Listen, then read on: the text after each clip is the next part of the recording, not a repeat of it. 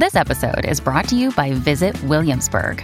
In Williamsburg, Virginia, there's never too much of a good thing. Whether you're a foodie, a golfer, a history buff, a shopaholic, an outdoor enthusiast, or a thrill seeker, you'll find what you came for here and more. So ask yourself, what is it you want? Discover Williamsburg and plan your trip at visitwilliamsburg.com. Want to witness the world's biggest football game? Head to iCanWin.com.au, predict Australia's score with a crystal ball, and it could be you and a friend at the FIFA World Cup Qatar 2022 semi finals, all thanks to McDonald's. Maccas, together and loving it. TNC's apply. Want to witness the world's biggest football game? Head to iCanWin.com.au, predict Australia's score with a crystal ball, and it could be you and a friend at the FIFA World Cup Qatar 2022 semi finals, all thanks to McDonald's. Maccas, together and loving it. TNC's apply. Sport is our religion, and here is Smithy's sermon. Well, in Olympic years, it's been historically hard to see past those glorious gold medal winners when it comes to the Halberg Awards, and rightly so. To be the best on show on the biggest stage at the right time cannot be surpassed, and that will likely be the case too when our 2021 achievers are acknowledged early next year.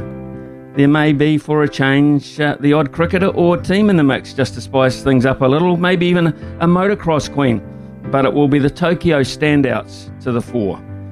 There will not, however, be a category for the real heroes, the ones who, not by choice, and that's the key here, can ever sleep in their own beds, have a home cooked meal, mix it all with their home based friends and family, and can never put their skills on show on their own patch. These hardy men and women won't even get a highly commended ribbon.